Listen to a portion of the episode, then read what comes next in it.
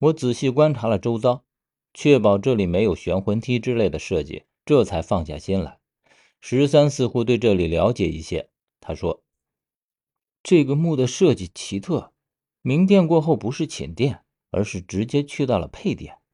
按照这个墓的设计，配殿在最深，所以现在我们是要去到整个墓的最深处，相当于绕过了寝殿，经过配殿之后，再绕回到寝殿之中。”这个薛之前已经解释过，我事后也思考过这样的设计目的。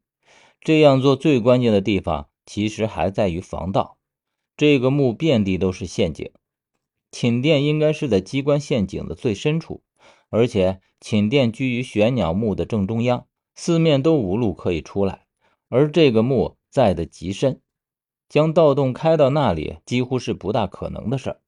所以，一旦这里的大型机关被启动，盗墓人需要转一个大圈子才能出来，而往往在这样的生死关头。一秒钟就可以决定是生是死，所以我很佩服这个墓的设计者，他很关注细节，而且事实证明，这个墓里面的细节往往都很致命。而对于这个墓，我的认知却仅仅局限于薛给我的讲述，我只大概知道这是汉武帝为自己建的长生墓，其余的细节几乎是根本就不清楚。更为诡异的是。我在这个墓里丝毫也不见一丁点汉墓的格局，倒是或多或少的有些商周先秦的格局。我将自己的这个想法当做笑话一般同十三说了。我觉得我们之间的气氛因为一些话题变得有些沉重，于是想缓解一下气氛，可是却不想十三听了，非但一点笑意都没有，反而是惊讶的看着我。他很不解的问我：“何远。”你不要和我说你对这个墓丝毫也没有了解过。结果我很让十三失望的点点头。呃，其实我也根本没有料到自己会来到这个墓里。我们一行人的目的只是来上面的那个空墓里找一些线索罢了。十三更惊讶了。你是说你根本就不知道有这样的一个墓的存在？我当然是再一次不负众望的点了点头。让十三摸着额头，不知道该说什么好，但他却没说别的话，也没趁着这个档口调侃我，他只是感叹一声，继续问我：“哎，这怎么可能啊？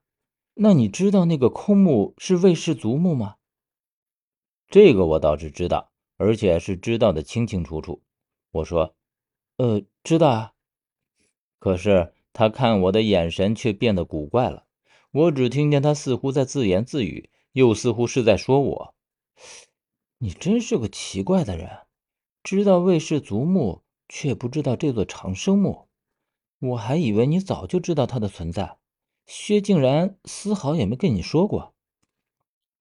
我听得清清楚楚，当然，我自然也知道这两个墓的一些联系。汉武帝建造它，无非是用了魏氏族墓里的一些东西。甚至窃取了一些我还不知道的秘密，建成了此墓。可当十三说出这两个墓之间的联系之后，却已经彻底颠覆了我所有的认知。而且也是到了这一刻，我才知道为什么明老会答应我们再来一次这里，为什么薛要劫持我来到这个墓里。